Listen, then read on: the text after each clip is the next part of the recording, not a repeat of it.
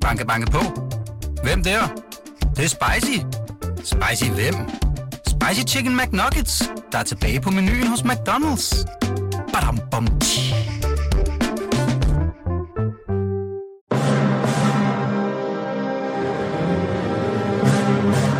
Velkommen til programmet Hitlers Æseløer, et program om bøger om den anden verdenskrig.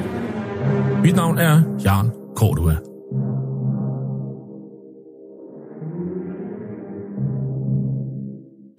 Den anden verdenskrig blev indledt den 1. september 1939 med det nazistiske Tysklands overfald på Polen. Der var tale om en racistisk erobringskrig, der kostede mellem 55 og 70 millioner mennesker livet, og hvor nazisterne systematisk myrdede jøder, romager, slaviske befolkningsgrupper, politiske modstandere og alle andre, der ikke lige passede ind i deres forestillinger om et ensartet folkefællesskab.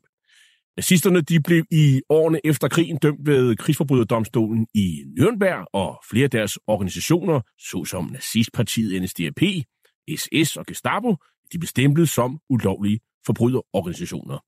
I den her serie, som vi har valgt at kalde for Hitlers Æsler, præsenterer vi nogle af de mange bøger, som i disse år udkommer om den anden verdenskrig.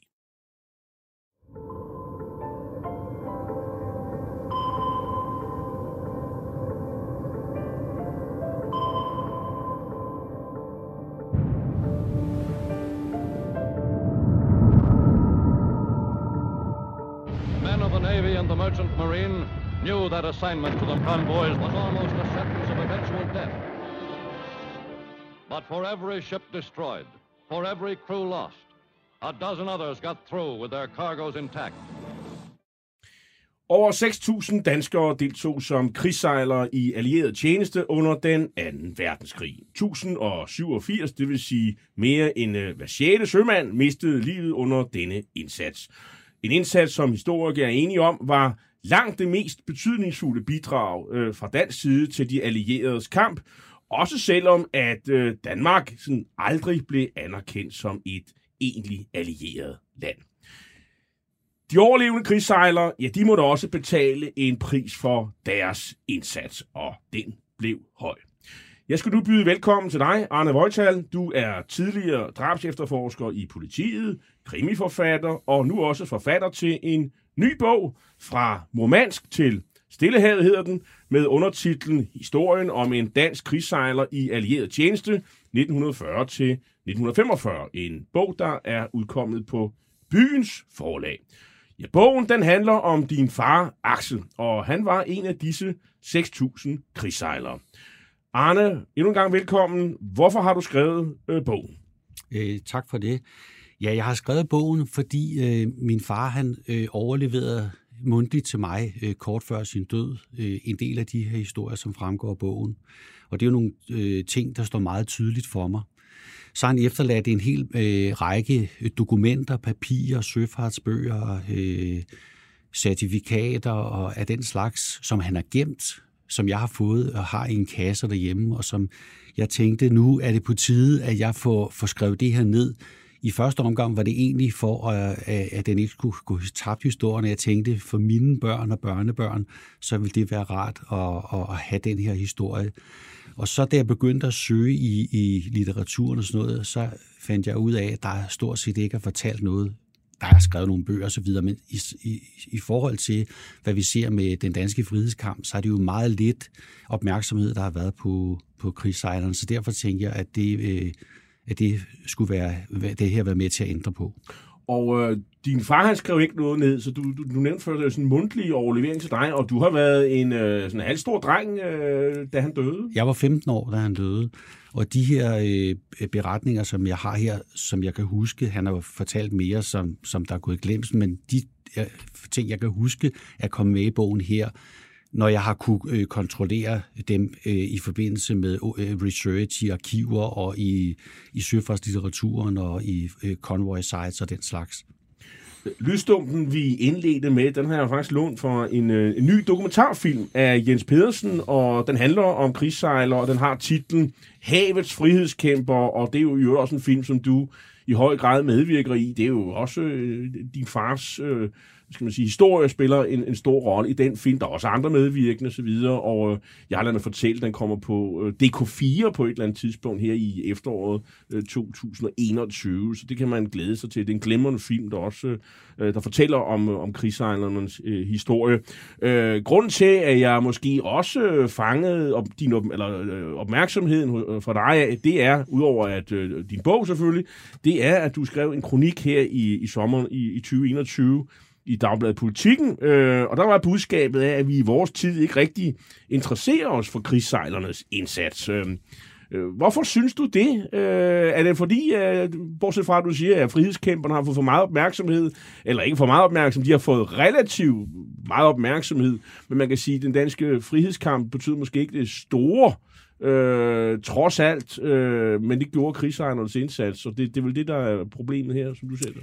Ja, jeg, jeg vil gerne understrege, at det er overhovedet ikke nogen kritik af frihedskæmperne, og jeg, jeg synes ikke, de har fået for meget, jeg synes ikke, de har fået for meget opmærksomhed. Bestemt ikke. De har fået den øh, opmærksomhed, de har fortjent. Jeg synes så ikke, at krigssejlerne har mm. fået det, de har fortjent i forhold til deres indsats, som jo var, som du nævnte til en indledning her, øh, en ret betydelig indsats.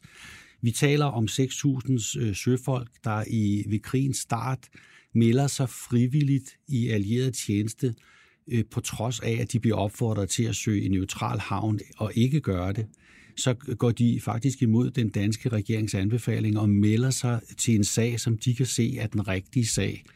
Og man kan også sige, at tabsraten er jo også pænt høj. Altså det er sjette, det er, jeg ved ikke om det er alle modstandsfolk. Øh, tabsraten er ikke helt præsent. Øh, der var mange modige mennesker i modstandsbevægelsen, ingen tvivl om det. Øh, men det er en ret høj tabsrate hver, hver 6. vil jeg hvis sige. Man, hvis man tager øh, modstandsbevægelsens officielle tal og går ind og kigger på dem, så, øh, øh, så bliver der nævnt, at de er omkring 45.000 mm. modstandsfolk, mm. så vidt jeg øh, husker. Og der er omkring 800 af dem, der omkommer på forskellige vis. Det vil sige, at det er en tabsrate på mindre end 2 procent.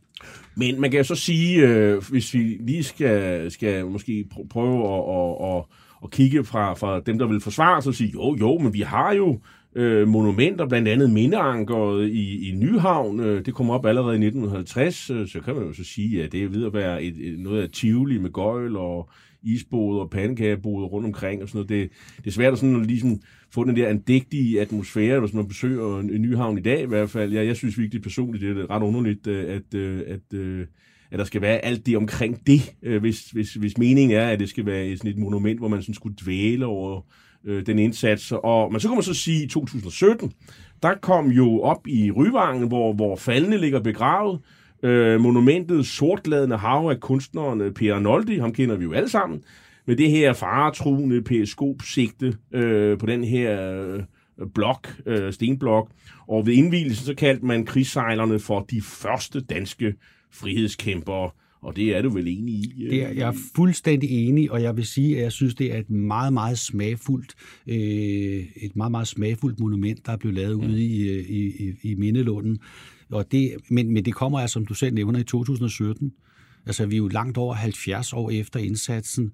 Øh, mindeanker nævner du også. Øh, det, det første mindeanker, det kom faktisk til at ligge nede allerede i 45. Der, var, der blev lagt et i træ. Det blev så senere, et par år efter, ændret til et i marmor. Og så i 51 blev det så skiftet ud med det anker, vi kender i dag, det store jernanker. Men der skal vi jo lige holde os for øje, at det er jo ikke et øh, mindeanker til krigssejlerne generelt, men til dem, der omkom. Så det er altså også til de fiskere, der blev torpederet ud i Øresund. Lige nøjagtigt, det er til dem, der er omkommet. Øh, Vesterhavet og Skagerak og så videre. Og så synes jeg, at, øh, at, at når, vi har det her, øh, når vi har det her monument af Arnoldis, det kommer så sent, så kan vi nævne Frihedsmuseet, som er genåbnet efter en brand. Der har, frihed, der har sø, søfolkene en monter på størrelse med et kosteskab, en lille inferiør, øh, hvor stor del af den udstilling, det går på at fortælle, at der blev reddet en skibshund fra et eller andet skib. Altså, øh, ja, undskyld. At man jeg, har set, jeg har set udsendelsen. Det, det, det fylder ikke meget. Det siger. Men er, er et af problemerne ikke, Arne Vortsel, hvis man skulle også være lidt fair, og ja. også over for, for hvad hedder, Frihedsmuseet, det er, Jamen, der er jo ikke så meget at vise, vel? Altså, de her stakkels mennesker, de er gået ned øh, med et skib, et sådan et skib, de er jo skåret op og væk. Der er ikke noget, altså, vise, altså det, altså der, det, det, det er svært ligesom at Altså, formidle jeg- måske. Jeg, jeg, eller jeg, jeg, jeg, jeg ved ikke, om det er svært at formidle. Altså, jeg øh, besøgte, øh, jeg besøgte øh, Søfartsmuseet over i Halifax i Nova Scotia for et par år siden. Øh, der er jo også, øh, der hvor øh, Titanic ligger, der er en del af de ting, der er samlet op der. I Canada. Ja, i Canada. De har en fremragende øh, konvoj-udstilling øh, derovre med store kort med ruter på og billeder og videre. Jeg har, som jeg nævnte før, en, en, en hel kasse fuld med dokumenter og papirer fra min far, øh, der kunne fylde tre af den slags montre, som, øh, som Frihedsmuseet har. Så man kunne nok skaffe noget materiale, hvis du var det, man var interesseret i. Så du køber ikke præmissen Jeg her? køber ikke præmissen. Der er et, et rum, det, det er fyldt med en stor trarobåd, som har været brugt til at sejle øh, jøder over sundet. Det, det er fint, men det behøver man vel ikke øh, at fylde hele rum med en robåd for. Så her er en opfordring til Frihedsmuseet, måske øh, når de skal have revideret udstillingen, så måske lige bruge lidt mere end en montre på, måske, ja, det er der faktisk ret stor bred enighed om, det største bidrag til den allierede indsats, det var krigssejlerne. Øh, og nogle af dem havde jo faktisk også våben i hånden, blandt andet din far, han var maskingeværsskyt, Ja. øh, men det kan vi Ja. vende tilbage til. Ja. Det, det er jo ikke sådan, at der, at der ikke findes bøger om det her øh, emne. Man kunne jo nævne øh, Christian Thorsen, som jeg også godt, han har skrevet blandt andet Kampen på havet fra 2011, og Krigssejlerne fra 1995. Der er også andre forfattere, der har interviewet krigssejlere. Øh, Svend Arvid Birkeland kom med en bog, i- der hedder Sænket af tyskerne fra, fra 2012, også med en beretning og så videre. Øh, og så kan jeg nævne, at den allervigtigste af alle bøger, der er skrevet om krigssejler, det er jo øh, Christian Thorsens doktordisputat fra 1985, der jo er kommet i fire bind, mm. der hedder Søfolk og skibe fra 1939 til 45. Det er det ultimative værk. Det er fremragende øh, værk. Men, men jeg har bare fundet ud af, når jeg har skrevet den her bog, så spørger folk jo, hvad arbejder du på? Og så har vi lavet den her film, eller Jens Petersen har lavet den her film, jeg har deltaget i. Og så finder jeg ud af, at der er faktisk rigtig, rigtig mange mennesker, der ikke kender krigssejlernes historie. Og det er det, der er mit budskab. Mit budskab er ikke, at, vi, at, de, at de slet ikke er blevet anerkendt eller noget som helst. Men jeg synes bare, at kendskabet i den brede befolkning, tag nu øh, dit eget fremragende program her. Vi skal frem til program nummer 90, før at der kommer et program om krigssejlerne. Det, og det, øh, selvom jeg er søn af en, en sømand, som jo faktisk og, og ofte talte om krigssejlerne, og han havde sejlet med flere af dem, og, og sagde, at, at det var virkelig nogle... altså, Det havde virkelig sat sig i dem, kan man sige. Øhm, Og jeg har også talt med, med, med efterkommere af krigssejlere, som, som siger, det har virkelig påvirket deres øh, liv, børnenes liv og og børnebørnenes liv. Sådan noget. Det, så i de familier, hvor de har haft krigssejlere, der har det virkelig haft en øh, betydning. Øh, det er jo også en, øh, en indsats, som står samlet, men man kan sige, at den er jo sådan ydet individuelt. Øh, fordi alle de her danske sømænd, der blev afskåret fra Danmark med den tyske besættelse den 9. april men... øh, 1940, jamen, de må jo hver især træffe et valg. Det er jo ikke sådan, så alle... Øh, altså, din far traf det valg, og de 6.000 traf hver især et valg. Vil du gå ind i tjenesten, eller vil du prøve på at finde hjem til Danmark? Øh, jeg ved ikke, om der var ikke- så mange, der kunne, kunne det. Det var lidt svært at komme hjem, kunne man sige. Men Nej, men man kunne blive hjulpet hjem over neutrale havne, så, så man fik simpelthen tilbud. Det var ikke, der var ingen, der fik øh, armen vredet om på ryggen. Det var simpelthen... Øh, det var simpelthen op til folks samvittighed. Og, øh, men det, der skete, det var jo, at langt Øh, de fleste af de her søfolk var jo rigtig godt gale på tyskerne, fordi at den periode fra øh, verdenskrigen startede i 1939 og så frem til Danmark blev besat, der torpederede tyske ubåde jo øh, danske neutrale skibe øh, øh, på Nordsøen selvom de var malet neutrale neutrale og så videre. Og den danske regering og for officielt hold, der hed det jo på daværende tidspunkt, at der var tale om minepåsejlinger. Men det har eftertidens forskning jo vist, at det ikke er rigtigt, når man har åbnet de tyske arkiver og gået ind, og så har man øh, set, at det, at det vidderligt var øh, øh, torpederinger. Og på, på, den, øh, på den konto gik der jo... Øh, Øh, sted, øh, nogle 30 skibe og en række fiskekutter til, og øh, der døde jo også øh, flere hundrede danske søfolk allerede inden Danmark bliver besat. Men øh, det her er en historie, vi skal ligesom se øh, fra din, øh, din fars øh, vinkel af. Øh, så fortæller vi alle krigssejlernes historie, kan man sige, men alle har jo det meget individuelle historie. Øh, men øh, din far, Axel, øh, Mhm. prøv at øh, kort at beskrive hans sådan, hidtidige karriere som sømand, øh, for han stikker jo til søs øh, rimelig tidligt, og, og det er jo en karriere, der, der foregår i, øh, i maskinen. Altså, min far, han kommer ud og sejle som 14-årig. Min farfar, han havde en, øh, en glarmesterbutik inde i København, og min far var den eneste søn. Øh, da han havde en storbror, men han døde ret tidligt af tuberkulose. Og så pegede pilen ligesom på min far til at overtage den her glarmesterbutik, og, og det havde han ikke til sinds. Det var ikke, øh, det var ikke et job, han havde lyst til at overtage. Så han blev, dengang gik man jo ud af skolen fra 7. klasse, og min far han kom jo som 13-14-årig, der kommer han øh, ud og køre med, mælke, eller, øh, med ølbilen som ølkusk. Det var med hestevogn dengang, og kasserne, de vejede næsten 50 kilo, det var, eller nogle 40 kilo, der var 50 flasker i. Og der er vi omkring Første Verdenskrig her. Det er lige i slutningen af Første Verdenskrig, der, der øh, stikker min far ud og sejle som, som dækstreng som 14-årig øh, i 17, lige før krigen, øh, Første Verdenskrig slutter og så arbejder han så op. Han kommer ned i maskinen, og så har han en karriere dernede øh, øh, som fyrbøder, og så ender han som øh, det, som det hedder donkeyman. Ja, og, og donkeyman, det lyder jo sjovt. Det, det er det, noget med en æsel, ja, eller hvad, hvad, hvad laver sådan en? Ja, men donkeyman, det er faktisk værkføreren. Det er ham, der bestemmer over, at de folk, der er nede i maskinen, eller tilretteviser dem arbejde. Så det var ligesom men han er ikke en maskinmester. Han er sådan nej, nej, nej, nej, han er, han er, han menig, kan man sige. Ja, det er, ja, ja altså øh, fyrbydere nede i, i, i, i, øh, i, i maskinen, det svarer til med tros på dækket. Mm. Det er jo en, en uddannelse, der var overvis, og så bliver du fuldbefaren sømand, hedder det. Og så hvis du er i maskinen, så er du øh, øh maskinap, altså øh, fyrbøder, eller hvis du er oppe på dækket, så hedder du matros. Og så er der jo øh, nogen, der ligesom bestemmer over dem, udover maskinmesteren selv, men så er der sådan en værkfører, og det er Donkeymanden, og det var det, min far lavede. Han var jo 37 år, min far, da 2. verdenskrig øh, startede. Han er født i 1903. Så han har altså været ude og sejle i 20 år faktisk, da krigen den starter, og, øh, og han har altså ikke rigtig fået familie nu, fordi øh, det er også lidt svært at kombinere, når man er, skal man sige, er sømand, og øh, det virker ikke, som om han har haft en stor lyst til det, og man kan sige, at krigen sætter vel også en prop i de øh, bestræbelser. Øh, hvor, han, fortæl, han fortæller mig jo, øh, at, at han har levet livet. Han har haft et rigtig godt liv. Han har set alverdens lande og så videre. Men da, da, da krigen kommer, det, der begynder han jo at tænke over, at, at alderen den også begynder at, at indhente ham, hvis han skal have en familie. Men, så, så, så det er en af de ting, som han tænker over under krigen. Overlever jeg det her, så vil jeg stifte en familie. Hvad laver han den 9. april? Hvor er han henne i verden?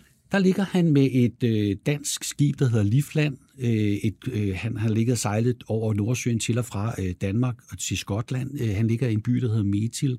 Jeg er ikke sikker på, at jeg udtaler det rigtigt, men der ligger han efter et glas kul. De er sejlet hjem fra, Køb, fra øh, København den 4. Øh, april, og det var egentlig meningen, at de skulle være tilbage den 11. eller 12. Det tager nogle dage hver vej, sådan en tur og de ligger, øh, de ligger i Metil og, øh, og laster øh, kul og skal tilbage da de om morgenen får at vide, at de kan de ikke, på grund af, at tyskerne er gået ind i Danmark. Og Livland er jo så et af de her i alt 152 danske skibe, der sejlede eller lå i allierede områder, og øh, der var også flere andre. Øh, de lå i neutral havn eller sejlede i øh, neutrale områder.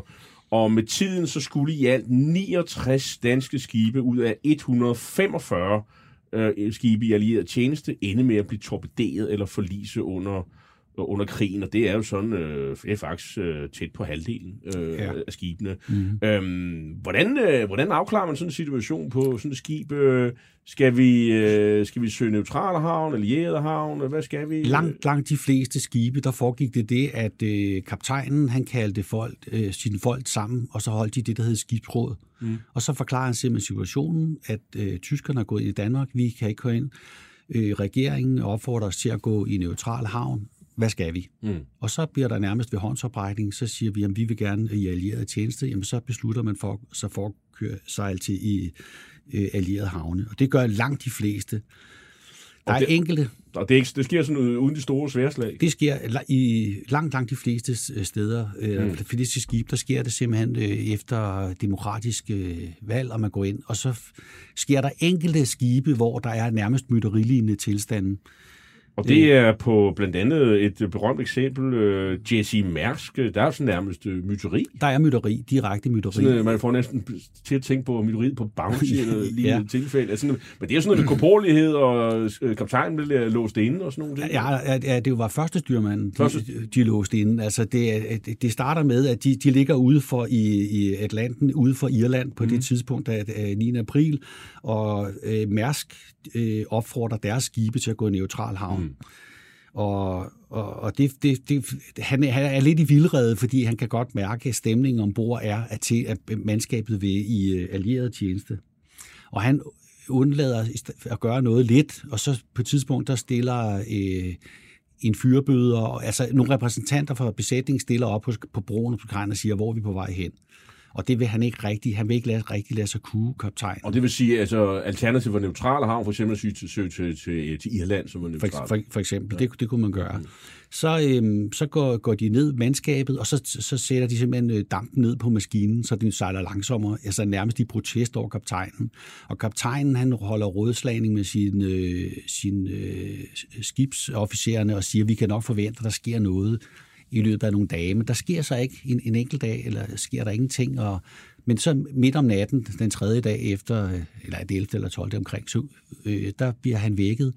Øh, der står, øh, der står folk inde i hans luk af, og så siger de, øh, første styrmand, han er bagbundet og ligger op i, i skab, og der kommer du også op, hvis du ikke sejler os ind til, til England, for der vil vi ind. Okay, og det sker så. Øhm, hvad, så står man så der, så din far Axel, og han er i England, og og øh, altså, der er lukket for pengekassen hjemmefra jo. Ja. Altså, og hvad så? Hvad, så hvad, hvad er systemet så? Får man sådan en hyre hos øh, englænderne? Så er systemet det, at, øh, at de engelske immigrationsmyndigheder, de kommer ombord på skibet, og så tager man hver enkelt mand. Han bliver simpelthen øh, taget til side, og så bliver han øh, udspurgt, afhørt kan man sige, om hvad er hans øh, holdninger til krigen, og hvad, hvad han, vil han øh, deltage og sejle i allieret tjeneste eller ej. Han får, han får mulighed for at, at, at melde sig til allieret tjeneste, og han får også mulighed for at, at sige nej tak, og så vil, vil man se, om man kan få ham øh, hjem til Danmark via neutrale havne. Og Lifland øh, søger sig til Newcastle upon Tyne. Øh, det ligger der på østkysten ud til Nordsøen, Newcastle. Øh, og øh, på det her tidspunkt her, Øhm, hvad, der er rigtig mange danskere. Der er sådan, man taler om en Danish pool, altså søfolk, altså en hel masse danskere, som man, man bare man, kan tage til man laver, sim, man laver simpelthen et sted, øh, som du siger, i Newcastle, der, det bliver danskernes hjemsted, og de engelske myndigheder er klar over, at man skal samle de her danske øh, søfolk et sted, sådan så de har et, et, et sted, de kan kalde hjem mm. i, i den her periode, som krigen kommer til at vare. Og der kommer de til at bo der. De, øh, de får en... Øh, de får et sted, nogle kontorer, nogle, by, øh, i, i noget, der hedder St. Nicholas Building, og det bliver ligesom deres samlingssted. Det er et sted, de kan gå hen og læse avis. Det er et sted, hvor de kan gå hen og spise frokost. De kan spille billiard. Og der er også et hyrekontor.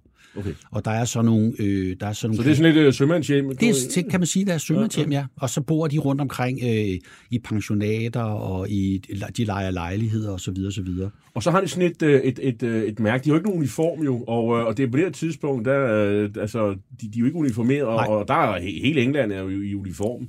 Ja. Men de får sådan et emblem, der viser, at de faktisk gør en eller anden form for indsats. Ja, altså, når de melder sig til det her, så kommer de i det, der hedder Merchant Navy. MN. MN, for, øh, og det betyder handelsflåden. Mm. Og det bliver, øh, det bliver de allierede betegnet som den fjerde våbenart. Mm. De normale tre er jo flyvevåbnet, hæren og søværnet. Men så har man en, en fjerde våbenart her under krigen, forsyningerne, øh, forsyningstropper, eller forsyningsflåden her, som er ret vigtig øh, for, for Englands øh, og de allieredes overlevelse.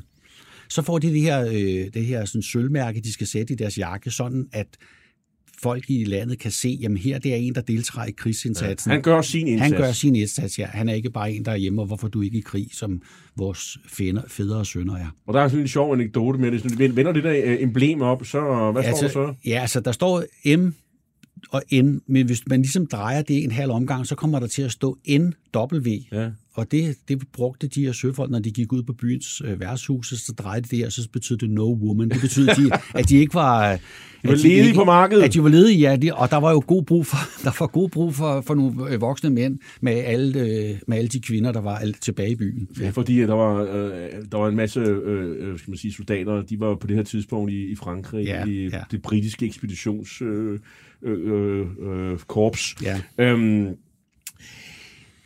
og danskerne, de, de lavede faktisk også deres egen fagforening, der ligesom skulle forhandle med, med de britiske myndigheder. Det var som øh, Ministeriet of Ministry of War Transport, og det fik vel også en eller anden betydning, at man ligesom fik organiseret. Det er jo typisk dansk, man det, det er typisk dansk, at man, man, man var klar over, at hvis man skulle have nogle bedre forhold. For en ting, øh, synes jeg, vi skylder at sige her, at danske søfolk, de sagde jo også ja til at sejle for den engelske hyre. Mm.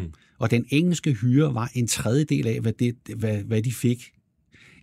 Jeg, kan, jeg har øh, i Rigsarkivet fundet, øh, øh, da min far han bliver hyret på Livland, mm. der bliver han hyret til, en, øh, til 200 kroner om måneden. Mm. Øh, og det, svarede, det var en lille bitte smule mindre, end hvad en dansk arbejdsmand tjente i land dengang.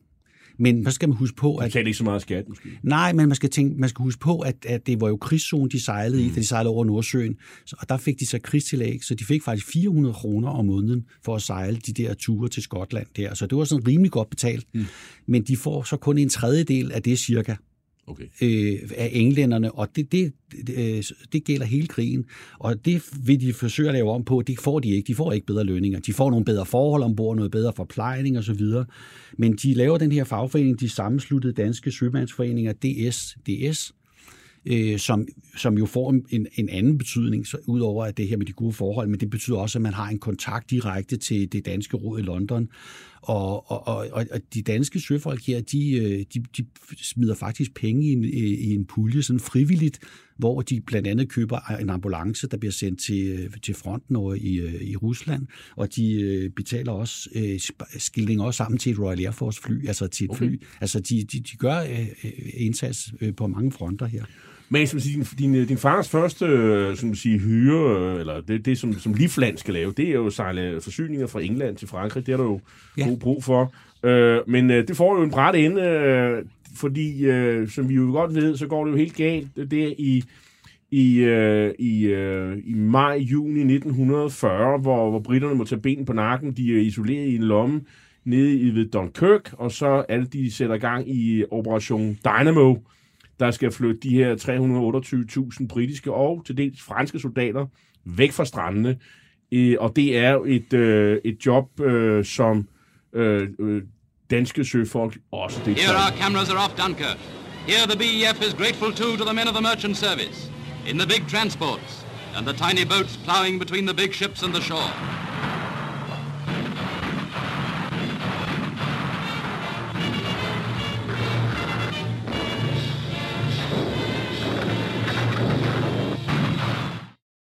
Ja, det er også et, øh, et job, som øh, din far og hans kolleger også øh, kommer til at deltage i. Hvad, hvad er det, han oplever i de her dage øh, i, i maj-juni Altså, 1940? de, de oplever jo, at de er øh, i, i første omgang er tilbage i ballast, på vej tilbage til fra Frankrig til England. Øh, og i ballast, det betyder, at, øh, at skibet er tom for gods, og så fylder man vand ind i skibet, sådan så, så det ligger stabilt i vandet. Og, og så er de på vej øh, tilbage efter ny, øh, nyt gods til Frankrig, og der bliver de så beordret til at indgå i den her armada af skibe. Det er jo alt fra små øh, sejlbåde til kæmpe store passagerskibe til fragtskibe. Alt, hvad der nærmest kan flyde, man kan sætte ind, øh, øh, bliver beordret ned til, til Dunkirk og til Brest, som er de to steder, hvor man hiver folk ud fra øh, øh, med de her mange soldater, der sidder. Og, og, og Churchills plan var, eller den, øh, den engelske ledelsesplan var, at man, at man håbede på, at man kunne få 45.000 mand ud, øh, fordi det var hele ryggraden af den engelske, den engelske her og deres materiel, der sad dernede. Og som du selv nævnte lige før, så, så øh, var det jo en kæmpe succes, for de fik jo over 328.000 mænd ud. Men, men øh, det er også din fars øh, ilddåb, altså der det ryger øh, med Stukas øh, bomber øh, øh, skibe, der er på vej over. Han er maskingeværskyt, Ja. øh, og har jo så en bøs, han kan sidde og prøve at ramme de der Stukas Ja, øh, med, ja. der kommer flyvende. Og det... Og han ser jo øh, faktisk, øh, hvordan et passagerskib øh, bliver øh, bumpet og, og forliser foran øjnene, og, de, og det er jo det, det, det, som også gennemgående for de her søfolk, at de skal ses øh, folk drukne for, for øjnene af dem, øh, og ikke kan gøre noget. Ja, det er jo en af de ting, som der står meget, meget lysende klart for mig, da, da min far jo beretter om det her, fordi jeg kan se, at han er tilbage, altså da, da han i 73, lige inden han døde, fortæller om den her episode.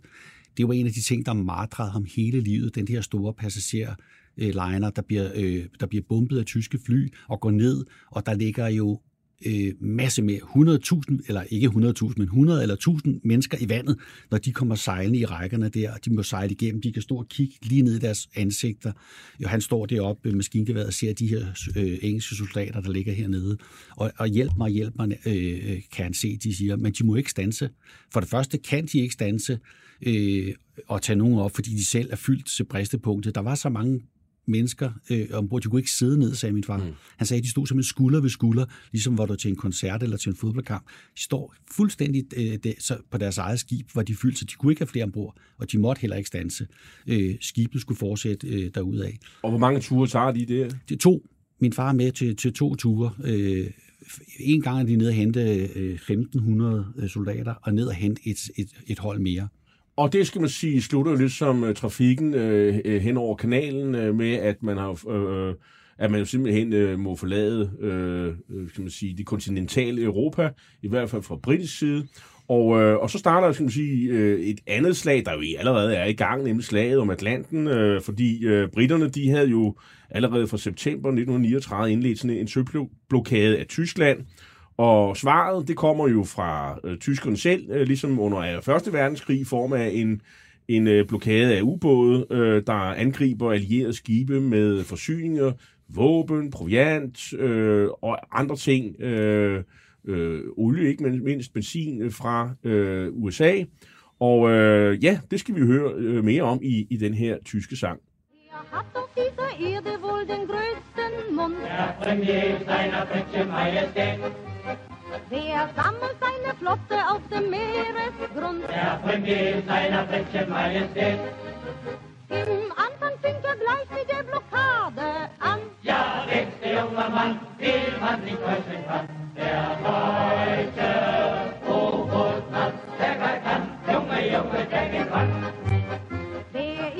falschen Träumen endlich aufgewacht? Der Premier seiner Britsche Majestät.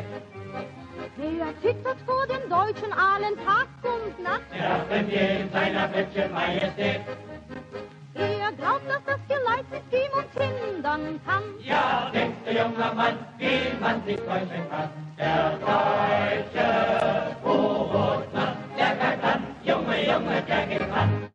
Ja, det er den tyske ubådsmand, øh, som Greift an, øh, hedder det her, og, øh, og skurken, det er selvfølgelig øh, der premiere, der, der majestæt, altså præ, præ, hvad hedder det, majestætens øh, premierminister, Winston Churchill, det er ham, der er skurken, øh, som man er ude efter her. Øhm, og øh, det, der ligesom øh, sker her, det øh, slaget om, øh, om, om Atlanten, ja, det udvikler sig jo øh, årene over frem mod, mod 43, så det vil sige, de her år fra, fra 1940 til 43, de er jo sådan ret afgørende, og, øh, og det går jo ikke sådan voldsomt godt øh, for britterne, fordi øh, de, de tyske ubåde er, er ret effektive. Øh, man begynder at, med hensyn til at sænke øh, øh, britisk tonnage, øh, og så begynder man så at sejle i konvojer for, for at, at beskytte de her skibe øh, noget bedre. Men selvom man sejler i konvojer fra øh, op fra Halifax, typisk øh, Newfoundland i Canada, hvor man samler de her skibe, og så sejler man dem over, øh, og så har man nogle ledsageskibe, jamen så øh, er de ret sårbare. Øh, og, og hvad er egentlig grunden til, til, at de er så sårbare? Altså, øh, det, det, det er jo rigtigt, hvad du siger, at øh, tyskerne var klar over, at det galt om at få, øh, få slået de her øh, øh, konvojer ned, så de ikke kunne komme frem med forsyninger. Hvis de kunne stanse forsyningerne til England og senere i krigen til Sovjet, så, øh, så havde de store chancer for at vinde krigen. Så derfor gjorde de så store anstrengelser for at, for at bekæmpe øh, de her konvojer, øh, der sejlede over. Så derfor var det ret farligt. Og, og grunden til, at det er svært for, for, for konvojerne, det er jo fordi, det er, det er, de er langsomgående, de her skibe. Det er, jo ikke, det er jo ikke hurtige både. De sejler jo måske med 10-11 knop, når de sejler henover der. Og, og for dem, der ikke er enig i det, så det er cirka 20 km i timen, så nogle kan færre, når det går rigtig hurtigt for sig. Når det går rigtig hurtigt for sig, og så er det meget tit ude på midten af oceanet, at det dårligt vejr, og øh, øh, der er det høje bølger osv. De, de, er meget, altså, de skal holde de her øh, konvojlinjer, hvor de skal holde det. Og det er jo store områder. Nogle af konvojerne var på 60 og 70 skibe. De bredte sig jo ud over 30-40 kvadratkilometer. Så det var sådan set... Øh, det var sådan set til at få øje på, når man lå ude øh, og ventede på dem i de her øh, Wolfpack, ulvekobler, som man kaldte ubådene. Og, og, og hvad er det for en rute, man, man sejler med? Altså, øh, hovedruten, den er, som du siger, øh, om øh, fra Halifax på, øh, på Nova Scotia, en, en, øh, en ø på den øh, kanadiske ø, østkyst. Og der sejler man om vinteren fra Halifax til, til Liverpool, og om sommeren, der, går man, der kan man gå ind til Montreal. Så man skal sådan forestille sig, en rute går syd om, om Grønland, ja. øh, syd om... Øh om, øh, om, om, om Island, ja. og så, øh, og, så øh, og ned til Liverpool. Og så ned til Liverpool, ja. Sådan en, men det er jo sådan en bue, der, der går over der. Det tager en 12-13 dage, tog det her. Okay, så, så, så langt som det gik det altså dengang. ja, det gjorde det. Men, men det, der er hovedproblemet, kan man sige, det er jo, at, øh, at britterne har, kan jo ikke fra luften beskytte de her øh, konvojer. Øh, altså man kan have sådan nogle ledsagefly, når man sådan kommer ud, og, og man kan også sætte nogle ledsagefly, når, når, når, når konvojerne nærmer sig Storbritannien. Men, i, øh, men der er jo altså sådan et, et, øh, et hul, øh, the, the Great Black Pit, som de kalder det, hvor der altså ikke er øh, luftovervågning, hvor man ikke kan beskytte øh, de her konvojer. Og der er det jo så, at øh, de her ulvekobler, og det er jo så typisk øh, altså de her ty- tyske ubåde, som jo ligger på en linje, og når en af dem ligesom spotter, øh, her har vi konvojen, jamen så fortsætter de sådan set med at følge konvojen og plaffer den ned sådan en efter en, øh, og man ligger sådan i ly af det, og man har god tid, man kan bare følge efter dem. Ligesom man skal forestille sig, at man har en, øh, en hjort, øh, som løber, og så krasser man lidt i hjorten, så mister den lidt blod, og så bliver den langsommere og langsommere og langsommere, og så øh, så kan der måske gå øh, noget tid, men til sidst, så, så ender man med at få den der jord. Det er ligesom det, der er taktikken. En, øh, en taktik, som jo øh, Dönitz, som jo på det her tidspunkt er øh, næstkommanderende i den tyske krigsmarine, udviklet under Første Verdenskrig, hvor han selv var ubådskommandant. Det er under alle omstændigheder store tab, man lider frem til foråret 1943, hvor det ligesom øh, så øh, spillet øh, øh, ændrer sig. Men, i, øh, men din far, han er jo Axel her, han begynder at sejle i konvoj øh, fra juli 1940, og det vil sige, øh, her er der altså alvorlige sager med Livland, og øh, det bliver til mindst fire øh, konvojsejladser øh, frem til 8. januar 1941. The largest convoy ever taken to Russia is feeling its way through the danger belt north of Scandinavia. This is the roof of the world route, which saw an Arctic sea battle between Nazi bombers, mine layers, packs of torpedo droppers and submarines, and the strong escort of ships and planes which screened the great armada of freighters taking their precious cargoes to the relief of Russia. For about a week, the savage enemy assault went on in an attempt to wipe out the staggering tonnage of weapons and supplies, which even the Germans described as enough to equip an army. Ja, som vi hører her, så er øh, man også begyndt at sende øh, forsyninger til Sovjetunionen, og, og det gør man allerede fra efteråret 1941, efter at Tyskland jo har angrebet Sovjetunionen, og, øh, og det sker via den her arktiske havn øh, Murmansk, og øh, der sejler man jo altså op i ishavet. Og øh, din far, han deltager jo også i en af disse konvojer fra øh, USA til Sovjet. Det vil sige, han har jo altså fået øh, ny hyre. Ja, han har, han har fået nye hyre. Øh, øh, Livland øh, bliver på et tidspunkt, øh, det bliver jo ramt af, af noget øh, bombe nede i den engelske kanal på et tidspunkt, og den kommer ud og øh, bliver taget på værfter. Min far, han kommer ind, og, og i øvrigt så kommer de også ind og får, øh, kommer ind og er inde i Newcastle, og så må de så være derinde i en periode, øh, inden de skal på søen igen. Der er jo nogle regler for, hvor lang tid de må være inde, så skal de ud og arbejde igen. Og han får så øh, hyre på et øh, mærskib, øh, Sally Mærsk, et, også et, øh, et øh, stykkursskib, og så øh, begynder han at sejle med det, og kommer blandt andet øh, over Atlanten, og kommer til kommer ind i en stor konvoj derovre, der skal, hvor dele af den her konvoj skal videre til Murmansk øh, med fødevarer. Det er der øh, lige efter øh, russerne, eller er kommet ind i krigen øh, efter øh, Operation Barbarossa, hvor øh, tyskerne invaderer Sovjetunionen. Men inden vi øh, forlader Livland, hans gamle hyre, den får jo sådan en grum skæbne.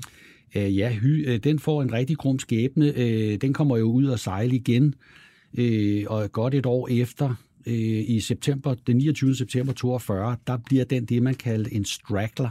Det var sådan, når konvojen sejlede med en vis fart, så var der nogle skib, der kunne få motorproblemer, eller på anden måde øh, simpelthen falder bagud og kan ikke følge med konvojen og så overlader man dem til deres egen skæbne, og så er der ingen eskorteskib, der kan, der kan sikre dem, og så videre. Og det bliver så, øh, der bliver Livland så øh, torpederet. Øh, den, den falder ud af den her konvoj, der hedder SC-101, øh, den falder den ud af, og hele besætningen på 24 mand omkommer. Så det er det, der er ligesom er, som sige, man er prisgivet, hvis man ikke rigtig kan følge med i, i konvojen. Ja. Og man kan sige, at der er ikke nogen off-days i det her spil her. Altså enten så, altså alting fungerer, maskinen den fungerer. Er der et eller andet, har man et eller andet maskinelt problem, det er bare ærgerligt. Øh, det er ligesom det, der sker her. Det, det er det, der sker, og, og det, er, øh, det er også det, der er gennemgående for det her, og øh, det tænker vi ikke i dag. Når vi sender soldater til Afghanistan og så videre, så er vi jo rigtig meget opmærksom på, hver enkelt mand, at, at vores folk ikke skal omkomme. Vi kommer til psykolog, når vi har været ude, og at der er rigtig god øh, opbakning omkring det. Her øh, under krigen, her, under, der var det missionen, der var vigtigere end manden. Altså, det galt om at få nogle, nogle varer. Øh, konvojerne her, de skulle sejle 1 million tons gods til England om ugen For at holde dem i gang. for at holde, dem, for at holde krigsmaskineriet i gang der. Så der var det simpelthen bare om at afsted med skibene, og de skulle bare sejle. Og, og man forsøgte, jeg tror, vi kommer ind på det senere, øh, at lave noget, øh, noget erstatning og bygge nogle øh, lynhurtige skibe, der kunne indgå øh, for at holde den her øh, bevægelse af, af gods. Men din far har fået ny øh, hyre her i, øh, i 1941.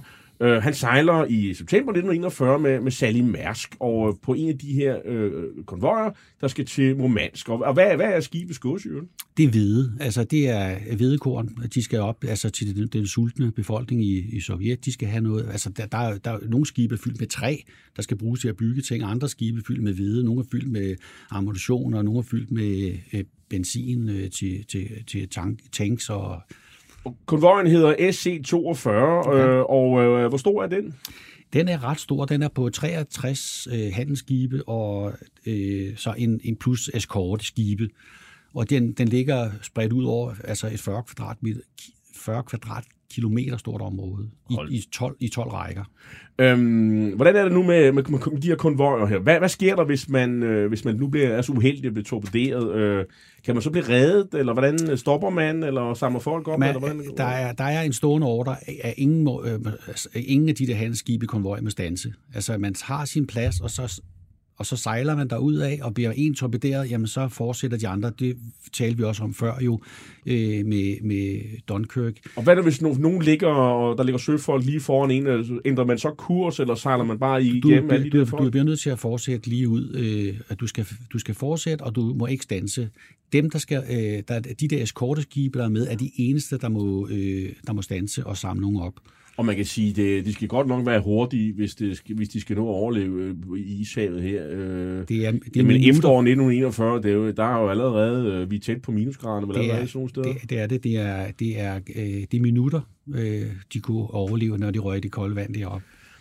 Hvor, øh, hvor sejler de på det her tidspunkt, hvor at, øh, det kan jo allerede afsløre, de blev jo faktisk torpederet. Ja. Øh, og hvad, hvad, hvad der sker, og hvor, hvor sker det henne? Det sker op i strædet mellem øh, den sydlige spids af Grønland og Island. Danmarkstræde. Øh, Danmarkstrædet, ja.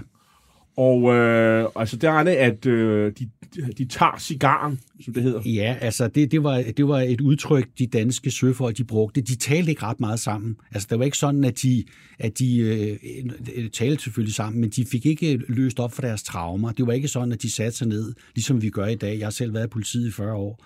Når vi kom ud for ubehageligheder, så brug, brug, bruger vi hinanden og taler med. Øh, Der var ikke mandlige basisgrupper, det var der hvor man ikke. sad og holdt Det- hinanden i hånden. Nej, det brugte de danske søfolk. De, de havde sådan nogle jargoner. Øh, hvad, hvad skete der med Sally Mærsk? Ja, hun tog cigaren, sagde man. Det betød, fordi den, en torpedo har li- lighed med en cigar, så det betød det, om den blev torpederet. Så var det en diskussion. Øh, på det her tidspunkt, der har din far vel ikke været klar over, hvem, hvem det var, der var for, i den anden ende af torpedoen, kan man sige, der ramte ham. Nej. Men det har du jo fundet, øh, det har du undersøgt. Ja, det har jeg faktisk øh, i, i min research, der finder jeg ud af, at, øh, at Sally Mærsk bliver øh, torpederet af øh, den tyske ubåd U-81. Og det er en kaptajn Friedrich Guggenberger, der var, øh, der var kaptajn på den her. Og han sænker Sally Mærsk med to torpedoer. Han skyder rent faktisk fem torpedoer efter, man rammer med to af dem, og, og der sænker han øh, Sally Mærsk. Jeg skylder også at sige måske, at den her nat, der blev sænket 16 øh, øh, handelsskibe i den her konvoj. Så de har været rimelig effektive. Ja, de har været rigtig dygtige. Og, og for Guggenberger der, der er en lille, en lille sjov historie med, med ham.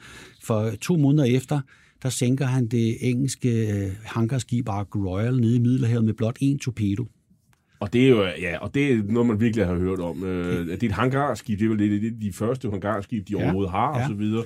Øh, en ordentlig... Øh, så, så der er han faktisk ret berømt, øh, Han bliver sige. ret berømt. Han bliver faktisk kaldt til øh, Wolfschanze i øh, Østpreussen, hvor Hitler sidder på det her tidspunkt, og så får han øh, sat eløv på sit ridderkors af Hitler personligt for, for den dåd. Ikke for at sænke mit fars skib, men for at sænke. Åbenbart. Ja. Ja. Men øh, overlever han krigen jo? Øh, han overlever krigen. Han, øh, han, han bliver, efter han får eløv på sit øh, ridderkors, så kommer han faktisk i Admiral Dönitz stab i en periode. Og, og, og så kommer han ud igen i 43, kommer han ud og bliver ubådskommandør på en ubåd ude i Atlanterhavet og laver en lang række spektakulære øh, og dristige operationer nede øh, omkring Sydamerika. Og dernede bliver han så øh, bliver hans ubåd sænket af, af fly, og han er en af blot syv, der overlever. Han kommer i krigsfangelejr i, øh, i Arizona i USA og stikker af, op, da han overlever, eller da han bliver, øh, efter han har fået øh, sine skader øh, øh, altså, han er... Han kommer så efter... Ja, han kommer altså efter sine skader, du, det er ord, jeg lidt efter. Øh, så, øh, så stikker han af og bliver fanget og kommer ind. Og han sidder, øh, ender med at sidde i krigsfangelejre hele krigen og bliver løsladt. Så kommer han tilbage til Tyskland, og han ender faktisk som admiral i øh, NATO's øh, flåde. Okay, altså i det vesttyske, Vesttyske- forbundsmarine. Ja, der ender han som admiral og dør i, øh, i 1988 under mystiske omstændigheder i øvrigt. Nå, Han går en tur øh, og kommer ikke tilbage og bliver først fundet øh, to år efter, øh, han er omkommet i sted. Og man mener, at han, har, han lider noget demens her øh, Okay. til sidst, så det var ikke... det lyder sandsynligt. Ja. Men øh, nu skal vi tilbage til øh, september 1941, og øh, din far, han er jo meget, meget tæt på at gå ned med skibet. Det er jo rent held, at han overlever, og han bliver reddet øh, tre gange. Ja. Først af kaptajnen og gnisten, det er, og gnisten, hvad er nu det? Ja, det er radiotelegrafisten. Og, øh, og han er nede i maskinen på det her tidspunkt. Ja, min far han har vagt nede i maskinen, øh, da, da torpederingen sker. Det sker om, om natten, lidt over to om natten. Øh, og der hører han det her øh, øh, ordentlige drøn, og skibet krænger, og, og det er jo en vold, meget voldsom oplevelse. Og han falder og slår sig og, og trykker nogle ribben øh, i, i den forbindelse, og der bliver kul sort dernede, og han er svært ved at komme op. Og så bliver han reddet. Øh, der, der sker det, at kaptajnen, øh, han, han ligger på sin, sin lukke af, han er lige gået ned øh, og, og lægger benene op, og han når ikke at falde i søvn, så sker der det her, den her torpedering, og han skynder sig op på, på broen, og han beordrer alle folk ned på båddækket, hvor de skal samles, så de kan komme i, komme i bådene. Da de kommer ned på båddækket, så laver kaptajnen et, øh, et mandtal, og der kan han se, der mangler en mand.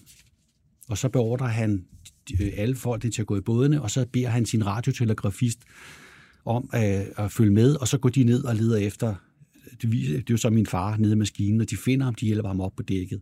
Da de kommer op på dækket, så er krænger skibet ret voldsomt, og de to store redningsbåde med søfolk, det er øh, væk, og er på vej til at bruge væk fra skibet, for at ikke skal gå med ned med malstrømmen. Og de prøver i første omgang at få jollen fri. Der er sådan en jolle, øh, som de øh, bruger, når de ligger øh, inde ved havne, eller ligger på redden, når de kan gå ind. Så øh, prøver de for den. Det kan de ikke få fri, og så bliver de simpelthen nødt til at springe i det kolde vand, og så håbe på, at de bliver samlet op af, af, kammeraterne i redningsbådene.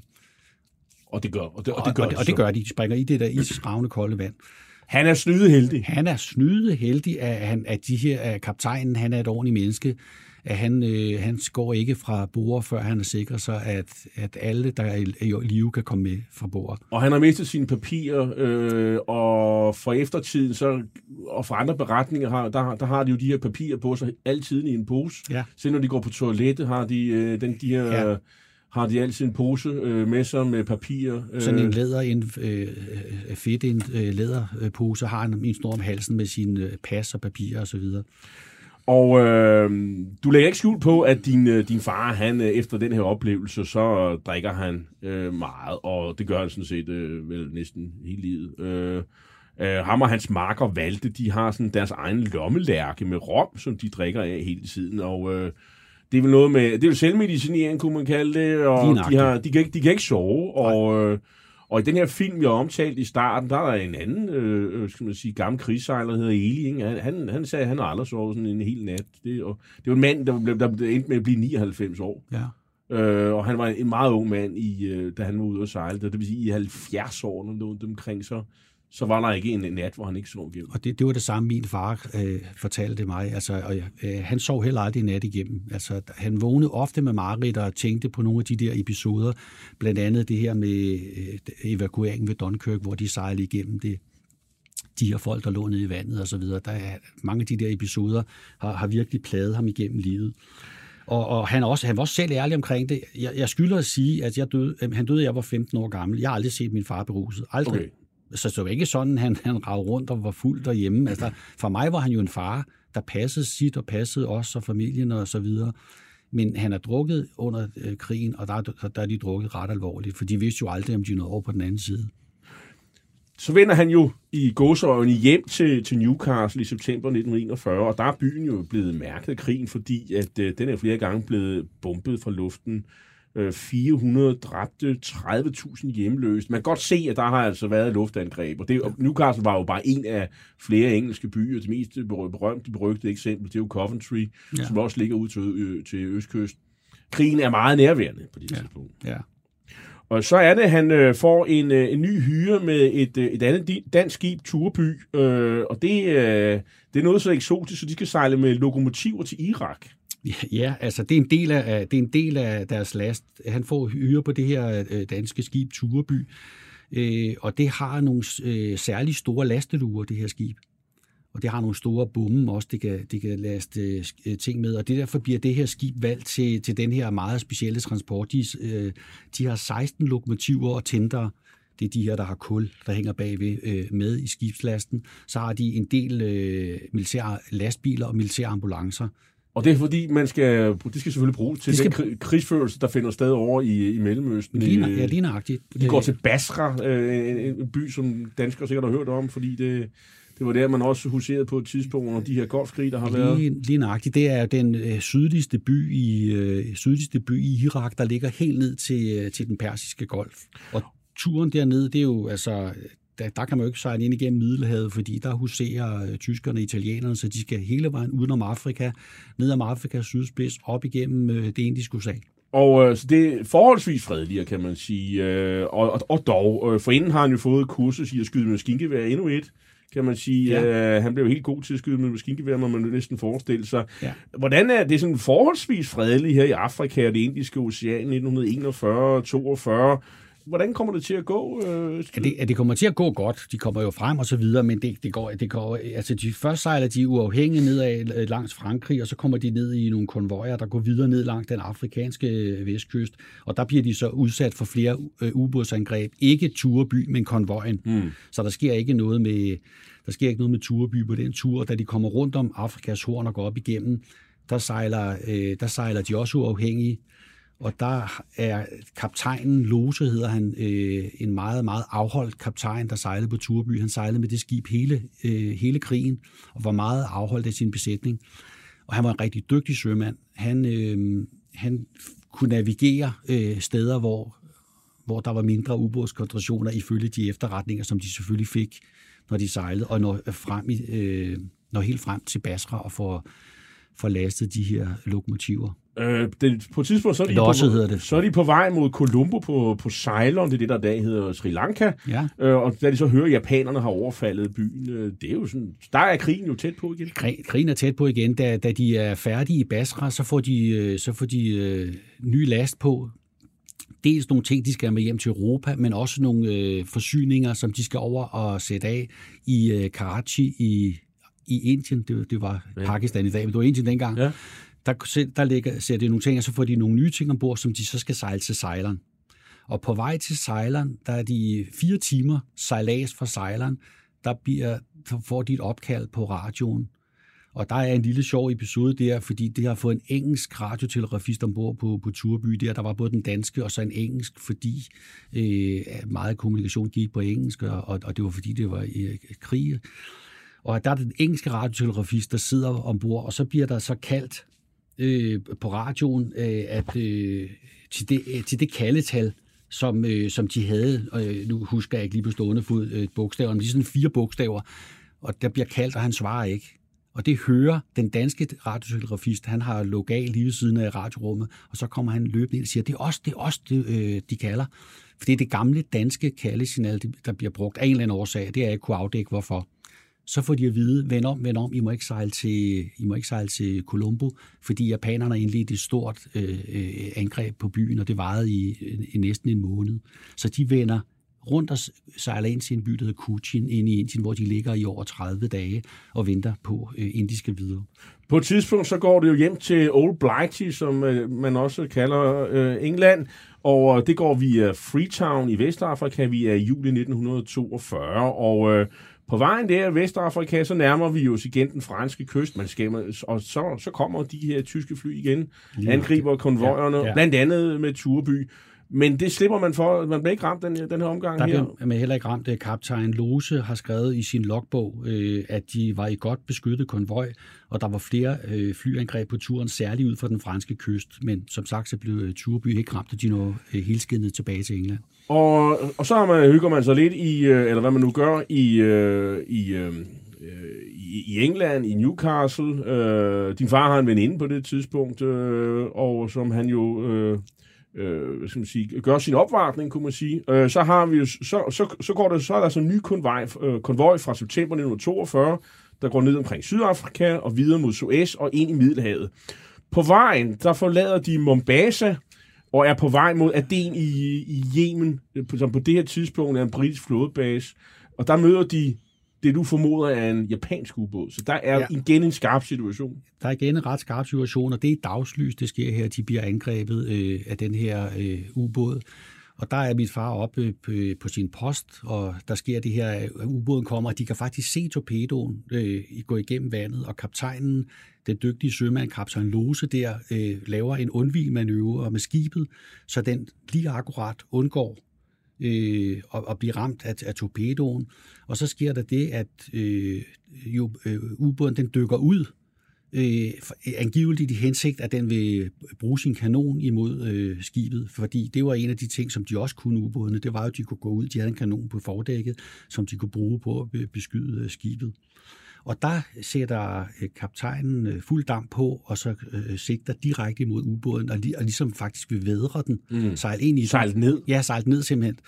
Og den når så at dykke, og der er ikke noget, der tyder på, at den er blevet ramt, og de kalder så flyforstærkning inden, fra, inden for Afrikas øh, kontinent der, så kommer der fly ud og kaster dybdebomber, øh, og der, bliver, der sker noget jagt på den her ubåd her, men der er ikke, der er ikke noget tegn på, at den bliver ramt. Altså, der er ikke noget øh, vraggods, der kommer til overfladen, olie eller noget andet. Turby kommer til Ægypten og øh, deltager faktisk også i den øh, offensiv, øh, som Montgomery har, og hans ørkenrotter har gang i i øh, efteråret 1942.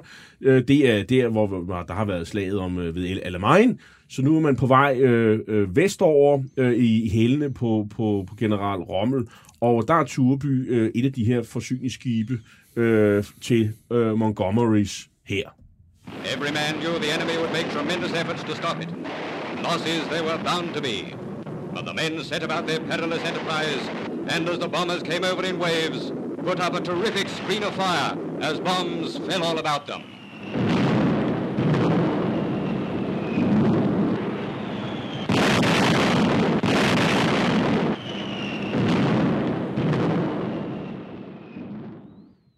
Som I kan høre, så er det tyske jægerfly, der forsøger at sætte nogle af de her øh, skibe med tropper og forsyninger ud af spillet. Og iblandt øh, de her forsyningsskibe, der er Tureby. Og, øh, og man kommer jo, øh, de, de kommer jo ind i øh, blandt andet Tripolis havn og, øh, og er i gang med at losse, og, øh, og de flyver, de, det er faktisk flybrændstof og ammunition så Det er jo ikke sådan, det er nogle lidt andre sager end hvede, kan man sige, de har i lasten. Så hvis man får sådan en fuldtræffer, så siger det altså virkelig... Så er det ordentligt knald, der kommer. Mm-hmm. Øh, og ja, bomberne flyver om ørerne på dem, og Ja. hvad sker der? Jamen, der sker det. Først kommer de øh, til Ægypten, som du nævner før, og det var meningen, at de skulle have afleveret det øh, last, de havde, og skulle de have været tilbage til, til England.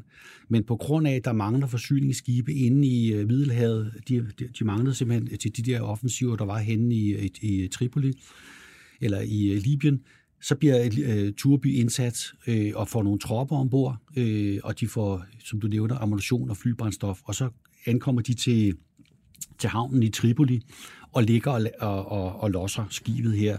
Og så kommer der øh, et, et flyangreb, ikke kun på, på, på Tureby, men på havnen og på, på alt det militære øh, materiel, der er her. Jeg kan huske, min far fortalte, at der var en lang, lang, lang række af kampvogne, der holdt derinde, der var, der var også blevet sat af, der skulle indgå i, i kampene. Øh, og under det her angreb, der, øh, der bliver Turby ramt, øh, og der er en enkelt sømand, der, øh, der, der kommer til skade. Der er ikke nogen, der dør. Der er en enkelt sømand, der får en, øh, en granatsplint i, i armen, øh, og, og det overlever han, og han, kommer, han bliver øh, god igen og kommer tilbage til at sejle. De er heldige. De er pivheldige. Tyske propaganda faktisk øh, på- påstår, at de har sænket Tureby ved den her lejlighed. men øh, den kunne sejle tilbage til Ægypten ved egen kraft, hvor den så kom på værft. I marts 1943, der får uh, din far, uh, Axel, ny hyre. Uh, han skal ud og sejle med, med Bente Mærsk, og det er et, uh, et tankskib. Og uh, der får han også opgaven at skulle skyde med en 4-tommer kanon. Og det er igen konvojsejlads over Atlanten, uh, og han deltager den hedder ON 176. Du skriver i din bog, uh, øh, Arne øh, Vojtal, at, øh, at øh, på det her tidspunkt af krigen, der hænger mange af de her søfolks øh, nerver simpelthen i laser. De, de, de, det har altså taget hårdt på dem. Øh, de her tre år, øh, hvor de har sejlet under de her omstændigheder, de flipper simpelthen ud over bagateller. Øh, Øh, og den her konvoj, den løber også ind i et øh, såkaldt Wolf, Wolfpack af, af ni tyske ubåde. Øh, og man kan jo sige, i sagens natur, så sådan et, øh, ta- øh, et tankskib, øh, hvis de får en torpedo, så er det jo noget mere risikabelt end de andre skibe. Altså, øh, det, det kommer til at brænde og så videre, og det siger måske nogle gange bang øh, meget hurtigt og så videre. Øhm, og, og her den, den 10. april øh, 1943, der angriber de her ubåde. Hvad, hvad, hvad sker der så på, på Axels øh, skib, øh, Bente øh, Mærsk? Hvad er det, han oplever? Altså, der sker ikke noget med, der sker ikke noget med Bente Mærsk. Det er et tankskib, det bliver heldigvis ikke ramt. Øh, han er heldig igen. Han er, held, han er heldig igen, og det er rigtigt, han var, han var skytte på kanonen, men han, han, han fik ikke lejlighed til at affyre kanonen. Nå. Han, det, det kan han ikke på noget tidspunkt under krigen, har jeg hørt, at han skulle have skudt med den kanon. Han har været betjening på den, men han har i hvert fald ikke fortalt mig om det. Øh, han er oppe på sin post deroppe og klar til at imødegå, hvis der kommer nogle ubåde, men de er jo som regel øh, øh dykket ned under vandet. Så sker der det, at handskib, der ligger bag dem, et lille fragtskib, det bliver ramt øh, af, en, øh, af en torpedo og nærmest brækker midt over. Altså, så går det sådan op øh, og så brækker det og går ned, og så øh, er der også en masse søfolk, der springer i vandet der øh, på det skib. Og det er jo også et grufuldt syn. Og, det er altså og, og, syn, og han følte sig jo så magtesløs, øh, min far, over det men, det, der skete. Men det er jo også øh, på det her tidspunkt uh, cirka, at, uh, at krigslykken den vinder afgørende. Sorte maj 1943, ja, det er jo den, det, den er sort for, for tyskerne, fordi det her, de mister en masse ubåde, og, øh, og de får ikke øh, plaffet så meget tonnage ned. Øh, modsat situation 1941, der kan de allierede ikke nå at bygge øh, de skib, som, som, som tyskerne sænker. Øh, hver gang, at tyskerne mister en ubåd, jamen så har de bygget otte nye Øh, det er forholdene her, men på det her tidspunkt, ja, der er der sådan set helt omvendt. Our long-range depth bomb-carrying B-24s were the answer. The ultimate workhorse of our counterattack on the U-boats was the radar-equipped Liberator. These land-based planes were matched against a sneaking killer. The enemy operated almost unimpeded along the vital shipping lanes. Plenty of good hunting. First for them, but after May 1943, for us. Most of us in the 1st Bomber Command and later in the 25 squadrons of the Anti-Submarine Command patrolled wide areas ahead of the convoys. On the deck, we searched immense stretches of the Atlantic hunting for Nazi periscopes.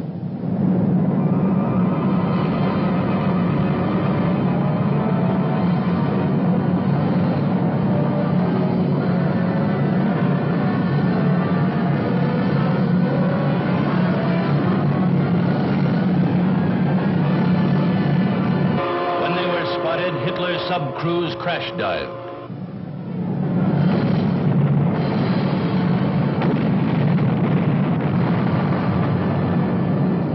Our exploding bombs were clearing the North Atlantic of the Nazi U-boat threat. In those summer months of 1943, the Anti-Submarine Command of the Army Air Forces did a vital job.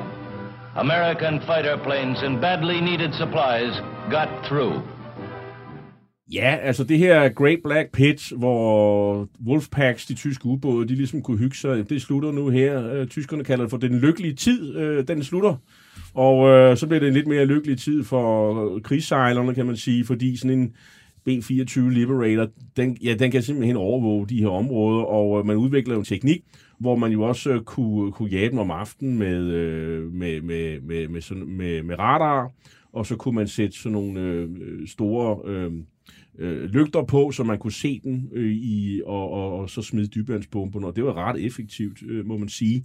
Øh, så det blev et helt afgørende øh, ting, og der, der simpelthen ændrede ting. Og man siger, før 1942, ja, så var det jo øh, øh skal man sige, overfladeskib, der bekæmpede ubåde. Efter øh, det her tidspunkt, der er det faktisk flyene, der sætter ubåden ud af spillet. Axel, øh, din far, øh, han skifter hyre til ESO-tankeren Frans Klarsen, øh, hvor de sejler med 140.000 tønder flybenzin. Det er omregnet til 22 millioner liter cirka, mm. øh, plus 4 P-47 Thunderbolt jægerfly, ikonisk jægerfly, der får en enormt stor rolle, ligesom det er de, jægerfly, der følger med, med bombemaskinerne ind over Tyskland og beskytter dem. Øh, og det her, den er så, konvoj kommer også til at gå godt. Han skifter igen hyre til et norsk skib med Nerva og fortsætter med at sejle konvoj. Øh, på, på det, det er også nogenlunde på det her tidspunkt, at amerikanerne er i gang med at indsætte deres flåde af Liberty øh, fragtskibe, og, øh, og det er også nogle øh, skibe, som i nærmere altså, indgår i, sådan, i den samme konvoj. Og hvad er de her for, for Liberty-skibe? Hvad er det for nogle øh, skibe? Jamen, det er, det er erstatningsskibe for de skibe, som tyskerne sænker. Altså, man finder ud af, som vi, vi talte om før, at man skal have øh, fragtet en million øh, tons gods om ugen. Det vil sige, at der skal, der skal nogle skibe med, der skal noget tonnage til at kunne flytte alt det her gods. Og i starten af krigen, man starter med at bygge de her Liberty-skibe allerede i 41, og man fortsætter med at bygge dem hele krigen frem til 45. Og, og man får, og de bliver bygget på samlebånd. Det er jo ganske få dage, så er det bygget sådan et skib. Ja, altså først, de, da man startede, der, der, der tog det 230 dage at, at, at bygge et skib. Og i gennemsnit så kommer man ned på 42 dage med, øh, med at bygge sådan et skib. Og det hurtigste af de her Liberty-skib, det bliver bygget på 4 dage, 15 timer og 30 minutter fra kølen den er lagt der foregik så også noget eftermontering, da, da skibet kom ud. Ikke? Men man når på 17 forskellige amerikanske værker, når man at, at få bygget 2.751 Liberty-skibe. Din far, han fortsætter med at sejle konvojer i, i 1943, men så på et tidspunkt, så skifter han jo hyre, sejler med det danske skib Australia over Stillehavet. Ja. Øh, og han ender faktisk til sidst i Australien. Vil trængte han til luftforandring, eller hvad? Nej, nej det, det, er ikke, det er ikke noget med det at gøre. Det er, han er jo på, hyre, han er på hyrekontoret inde i Newcastle, og der er der hyre, så bliver der udbudt nogle hyre, og så siger man, nu har vi øh, øh dansk skib, der Australien, der skal have en, en ny besætning, øh, eller del af en besætning, en maskinmand her, og der, det er så min far, der rækker hånden op der, fordi det er hans tur til at komme sted. Og, og øh, det er sådan, at danske skibe vil helst have danske besætninger. Og det er det, der sker. Så, øh, og, og, det er jo forholdsvis nemt for transport, for han kommer med et engelsk skib, der alligevel skal til Australien.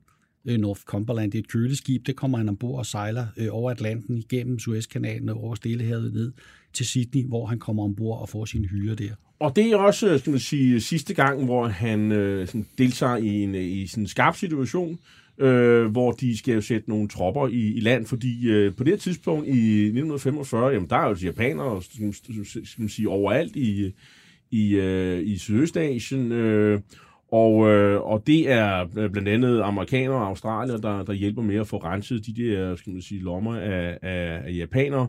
Øh, undervejs, øh, så øh, der er japanerne, de er jo trængt i, øh, i knæ, men de har jo stadig skal man sige, deres flystyrker, blandt andet de her øh, kamikaze-piloter og deres maskiner, som jo forsøger at, at ændre øh, krigslykken.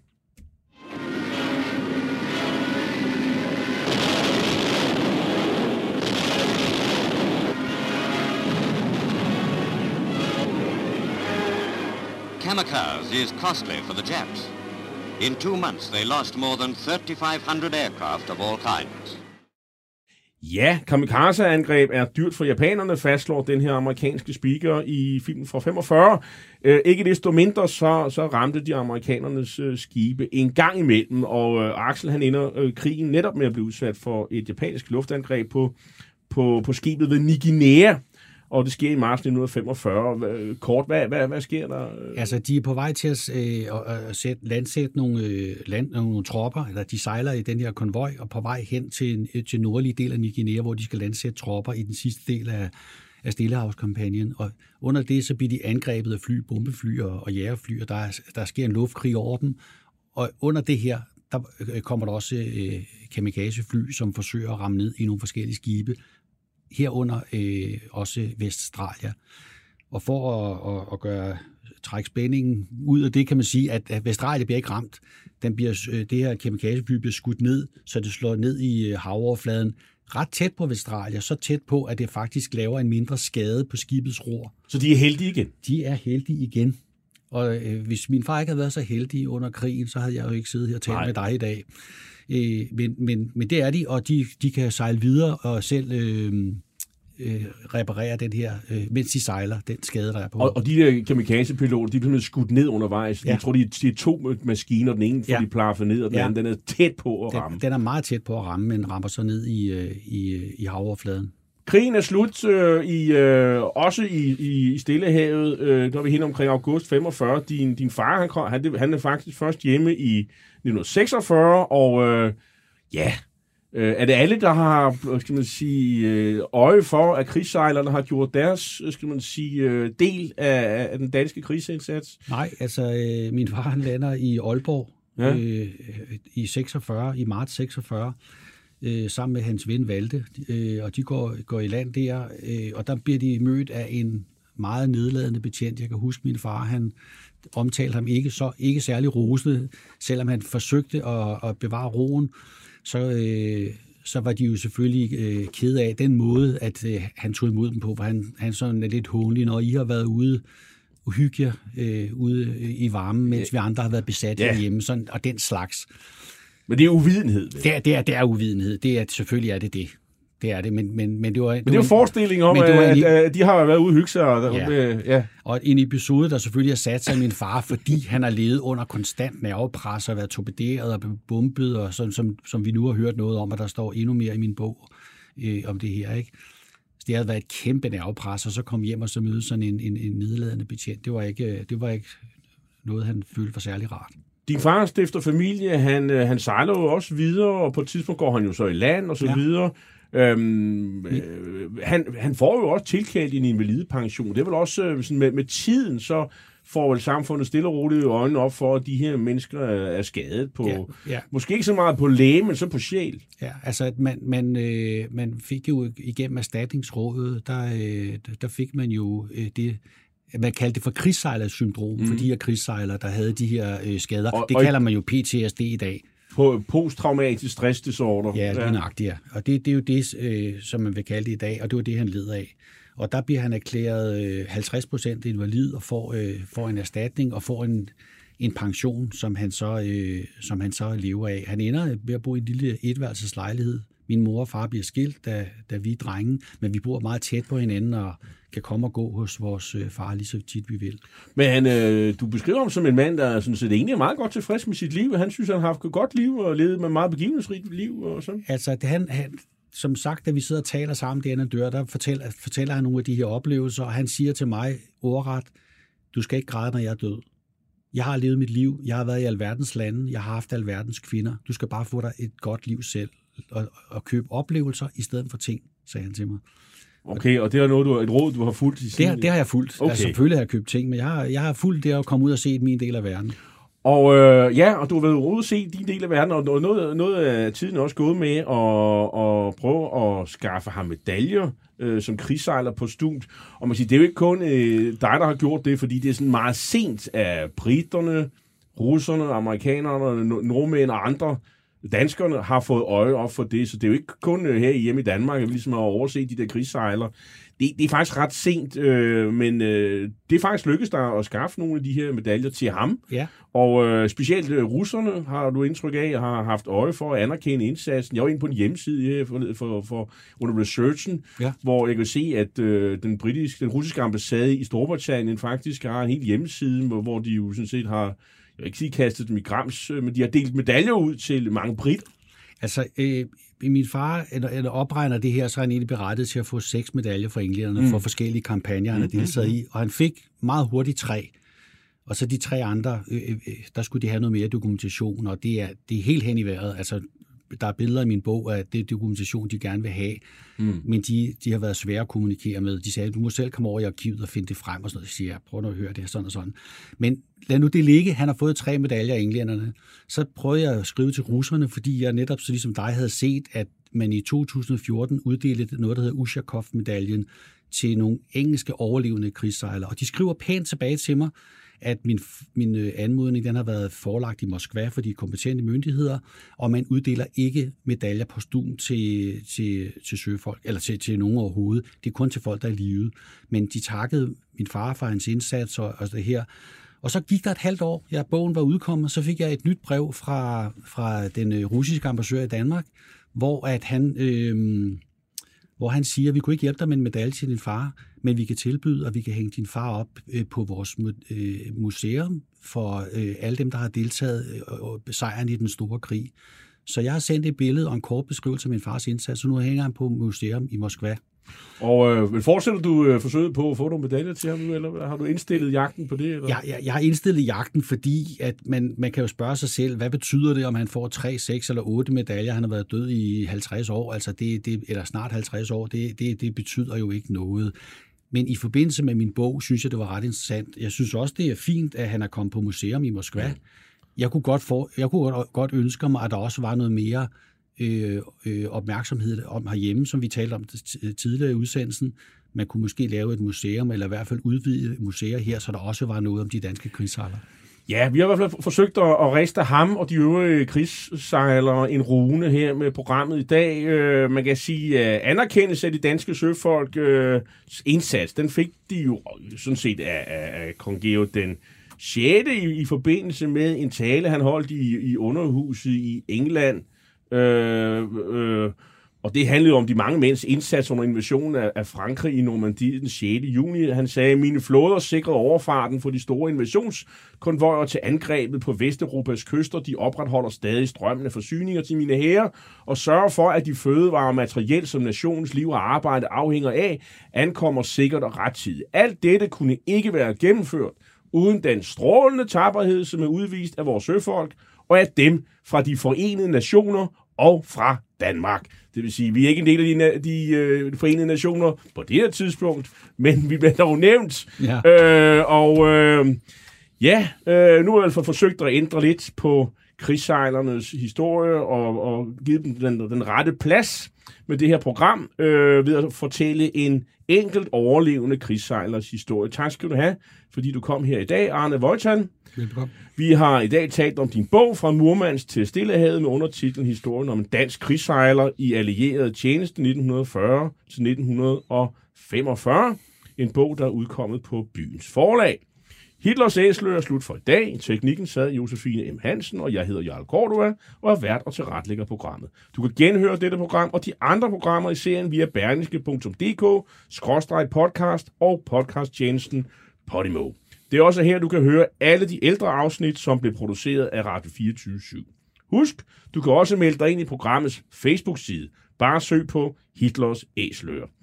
Vi slutter med et stykke musik af den norske komponist Morten Malvik, og det er en ung mand, der er født i 1982. Alligevel har han komponeret denne War Sailors hymn, som han har, øh, krigssejlernes hymne, kunne man sige på dansk, som han har dedikeret til alle de søfolk, der satte livet til under de allieredes øh, konvojer under 2.